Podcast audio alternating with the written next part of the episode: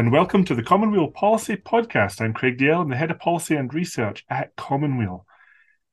The process of turning a policy or a manifesto promise into actual legislation for Scotland is a long complex one. It contains many moving parts. It is important throughout that entire process that it is backed by evidence and the weight of democracy. As part of this process in Scotland, all new legislation and many government policies must go through at least one phase of public consultation.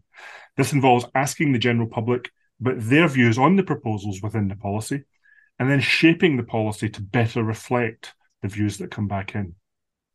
However, where the public have not responded to consultations and their voices have not been heard, the voices of interests within the affected sectors certainly have. And this has risked policy being shaped solely by vested interests. My guest this week is Simon Jones, political activist and founder of the Common Weal Consultation Club, here to discuss public consultations and how we can use them to make sure that our voices are heard by the government. Welcome, Simon. Really good to have you on the on the podcast. Thank you very much, Craig. I'm a long running fan of the podcast. so, First question Who are you and how did you get involved in political activism? My name is Simon Jones. I'm a semi retired career advisor. Um, I got involved in political activism because I think something needs doing. It's not right that we get trodden on, and it's up to us to speak up. And this has led you into this this this process of uh, investigating government consultations and getting involved with them. Can you just explain what the, the government consultation process is and why it's used? Yes, the reason um, the government does consultations is very often because they quite straightforwardly don't know what to do. So we've got an upcoming one on dementia, and some of your more politically minded uh, listeners will remember that Theresa May really scuppered her 2017 general election trying to fix dementia. It's a politically very difficult thing to do, but it's something that's very necessary to do. And so the Scottish Government is trying to work out what to do. That's why they're asking. And that's why it's important that ordinary people and not just corporate interests respond and tell the government what we want it to do. Hmm, so is this quite common that you, you might get a government a government minister or, or or the government itself making a promise or coming out with a policy and then only afterwards thinking, oh, how do we do this? How do we deliver on the promise? If you ask them, they would say, oh, no, never. But if you ask me, I would say every blooming time. So, why is it important that our voices are heard within these consultations? Well, I've always thought that the thing about fascism is you start off really good. You have this fascist government come in and they make the trains run on time and they build the motorways and they get to full employment and everything's organized. But because nobody ever talks to them, they become increasingly detached from reality and they start doing dafter and dafter things. Now, we know this from history, but I think we also see it in the Westminster government now, where they're just not listening to ordinary people and they've got policies and ideas and ideologies that are just so detached from what we want as people that they lose track. The, the job of consultations, the job of democracy, is to keep, is to correct course, is to solve these institutional disasters in the making by having people go, no, I don't want to do that. Hmm. And what happens when that kind of goes wrong? That we, when we don't respond? Well, we recently had the ideological idea that we could just borrow loads of money to ta- to cut taxes for the rich, and the markets crashed. So if you think about some some consultations that you've you've had your eye on, can you give us some examples um, that where the general public's views haven't been heard and, and something's gone you know, there have been consequences to that? Yes, there was one on air duty uh, levy. Like this is basically should we tax um, air fuel? Um, the aeroplane industry has responded enthusiastically by saying no, we shouldn't. And everyone who cares about the climate or pollution or anything like that didn't bother to respond. So the government got all this information back from the people they asked for their views, saying, "Oh no, no, no, you know, I keep air duty nice and cheap so that we don't have to pay much for fuel." So if you think of it as a sin tax, we've almost incentivized people to burn air fuel. Mm. I actually remember that one well personally because I was one of the very few voices who who responded in the negative to that one. I think it was it, it, for there were individual responses, and we'll be talking about the, the power of individuals to respond to consultations.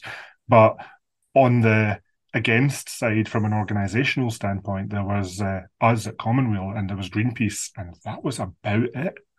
Um, I'll actually I'll stick a link to that consultation response uh, into the description of the podcast if folk want to want to read it. Um, albeit that the policy of air, air passenger duty has just completely disappeared since. So I don't know how relevant it is now.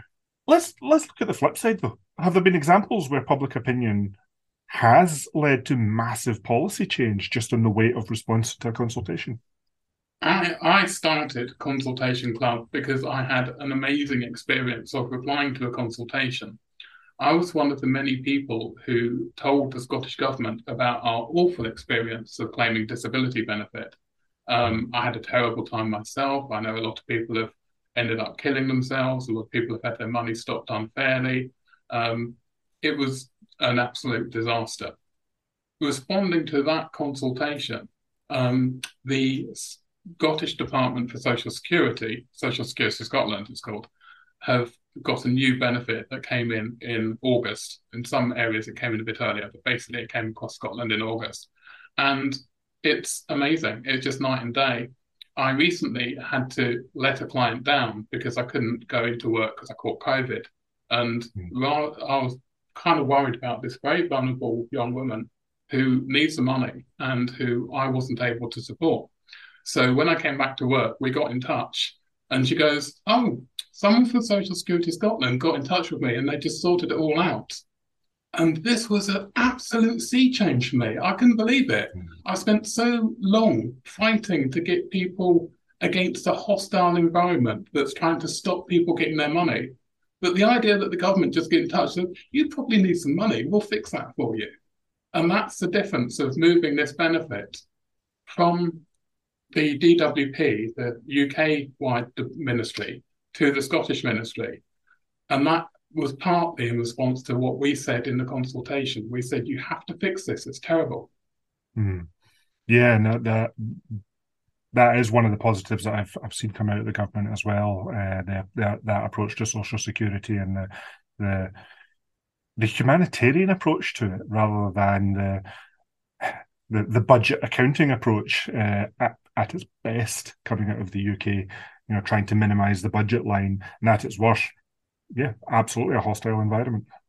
For folk who are maybe wanting to get interested in the actual process of responding to a consultation, um, can you just take us through your experience of, of, of you've now done several of going through it and and where has it been easy where has it been hard um, it's sometimes it's sometimes hard because you don't know what they're talking about. I responded to one recently that was basically about planning permission for electric vehicle charging points, and uh, I'm quite in favour of putting these charging points up. Um, obviously, different people have different views, um, but it was all in technical language about PDRs, which is permitted development rights and stuff like that. None of it was expecting ordinary people to be able to understand it or get involved with it.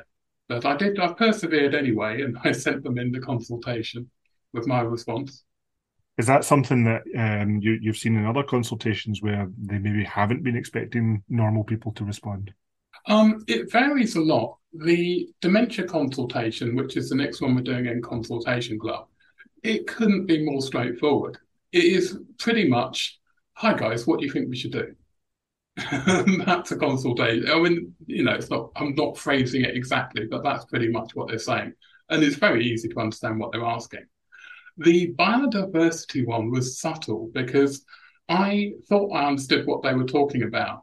But as I went through it, I realized this is industry jargon. And this is the government talking, the specialists in the government talking to specialists in the environmental management sector. And they're using words like biodiversity in a way that ordinary members of the public would not recognise. What are the pitfalls that you've um, you've come across with, with, these consultations? Is it that, you know, approaching technical language in a non-standard way, or have you found even worse examples, maybe leading questions or com- questions coming from a, a predetermined outlook?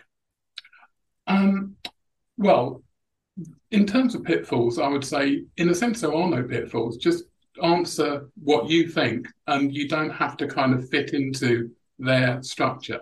So, for example, we had one on land reform, and I said to the club, look, this is really complicated and it's really long, but if you just want to write, I think rich people have got too much land, full stop, submit, right? You can send that in and that's your vote on the thing. You don't have to get complicated and you don't have to be an expert. Um, that said, yeah, I mean, they can be tricky. We had one on land reform and it was very much based on the idea that the way you manage the behaviour of very large landed estates in Scotland is by getting them to adhere to a, a, a, a rights and responsibility statement. So they basically agree that they're not going to dump rubbish in the river. And like that, the big move of this consultation, of this law reform, was to change that from being voluntary to being enforced, but it's still kind of written with their with them. So it's not it's kind of we're not really putting strong rules upon them. We're we're asking them to set up a voluntary framework and then once they've agreed the framework, then it becomes mandatory. So it's like we're hmm. making them do what they agreed to, but they don't have to agree to anything they don't want to.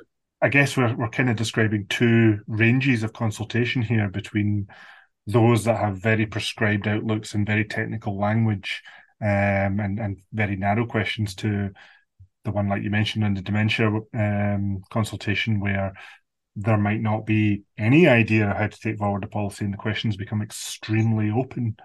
Is... That, that is true, but you can take a Occam's razor approach to it. You can just keep it simple. If it's a long technical consultation about a subject that matters to you, then just tell them your live true, tell them your view on it, and don't worry about fitting it into their boxes. Is there anything that the Scottish Government could do in general to improve the consultation process? Absolutely. I mean, I think that it's a key part of democracy. If you think when we vote in a general election, if we got a really low turnout in a general election, like 3% or something, it wouldn't be considered a legitimate government. It can't be a democratic government unless the people vote for it. In consultations, what they do is they take part of what you voted for in the general election, which is, amongst other things, a manifesto. So they got this Scottish manifesto, they got millions of votes, and they said they're going to get uh, biodiversity sorted by 2045. But then the little pieces of the manifesto get dragged out into this democratic process. So each line in the manifesto is pretty much similar to a consultation. So line by line, if you want to make sure that they're holding to their what they've said they'll do and what they intend to do and what we want them to do, what we voted them in to do, then we need to scrutinize their work and make sure they're doing it properly and help them. They might not know how to do it. Just tell them. Mm. We certainly don't, don't want them to come back and say, right, okay, we promised to improve biodiversity. We put it out to consultation. Three industry voices replied to us and said, actually, biodiversity is a terrible thing. What we need is more monoculture. So we're following the, the majority vote on the consultations. I just want to come back on that. It's actually more devious than that. The industry voices won't come back and say we're interested in doing monoculture they'll say, Oh, we absolutely want to do biodiversity. I'm putting up chimneys, which I think are wonderful for bats or something. Uh, please pay me lots of fat government subsidies for doing this thing that's not actually helping biodiversity at all, but I want to get subsidies. Now, you mentioned in that biodiversity consultation that it became apparent that the Scottish Government had a different idea of what biodiversity meant than the average layperson might have. Can you tell us a bit more about that?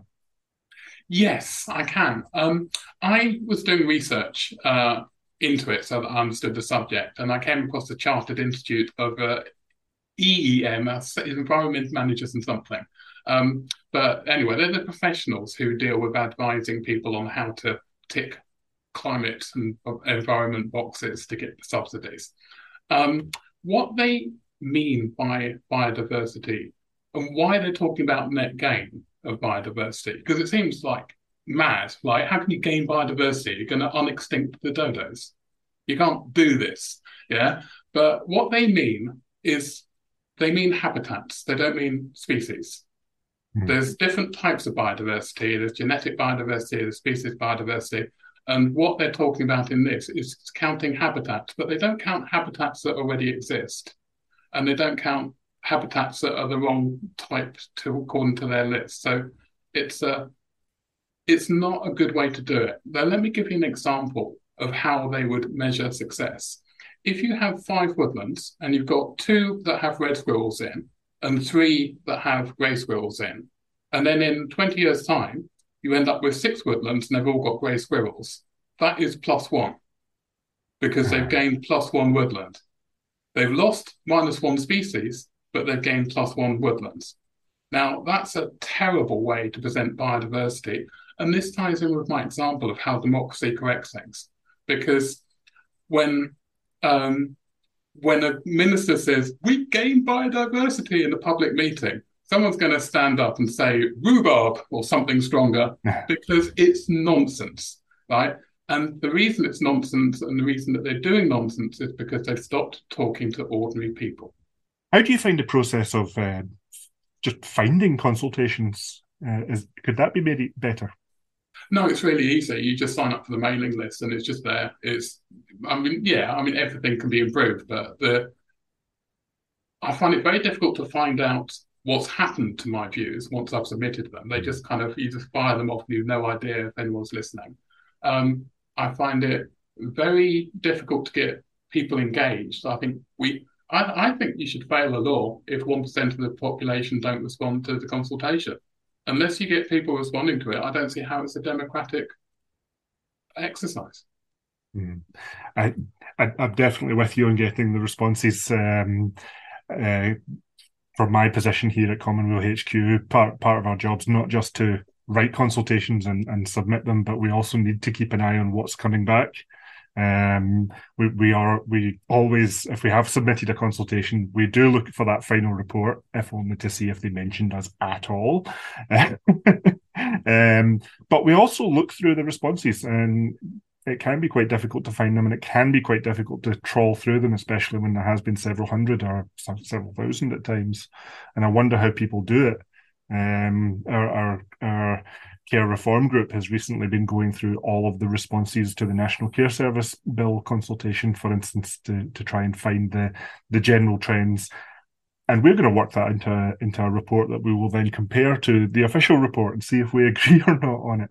But it's a lot of legwork to go through all of those all of those responses and pick out the, the, the useful information. Well, I think particularly on an individual level, like you're not going to go through hundreds of responses I think if you've made a, the trouble to send in your thoughts, they should get back and say, we liked your idea about taxing all the rich people on their land, but we decided not to do it because of X, Y, and Z. Like, I think they deserve. I mean, maybe they could categorize it so everyone who wants a land tax on rich on large estates could get the the formulaic response. But like, we should be told, like, you know, they've asked us for our view, and it's like one side of the conversation. They didn't give us an answer unless, as you say, we trawl through hundreds of pages of documents. Hmm. Well, that'd be an interesting way of doing it, actually. As, we have identified you as someone who generally agreed with the prospect or generally disagreed with the prospect. However, the majority said otherwise or something like that.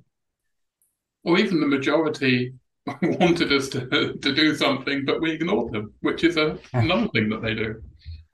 Hmm.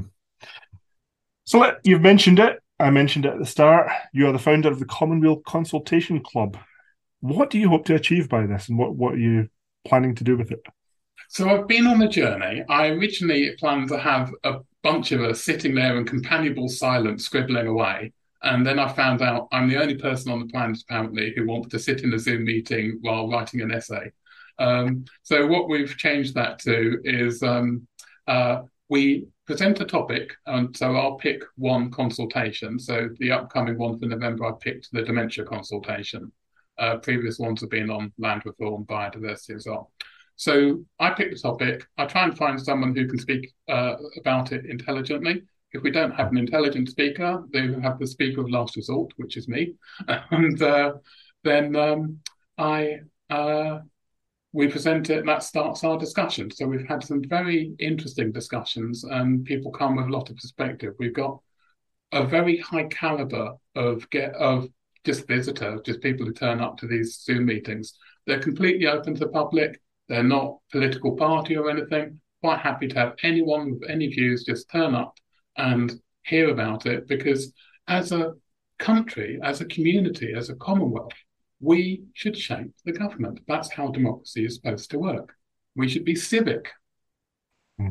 It's quite important to say that you don't even really, you don't even need to agree with the, the Common Weal line on a particular consultation. We do respond to consultations. You can come along to the club with a completely different view of uh, of what we think about it and just get help filling it in. Yep. Or get help thinking about it. You can like hmm. you can fill it in yourself. Just just kind of get the cogs turning. So, if I was someone who was thinking about responding to my first ever consultation and I didn't know what to do at all, what would be your top three tips for, for putting in a response? Top one tip by a mile, click submit. Whatever you do, it needs to end in you clicking submit. If you write half an essay and then give up, that's useless.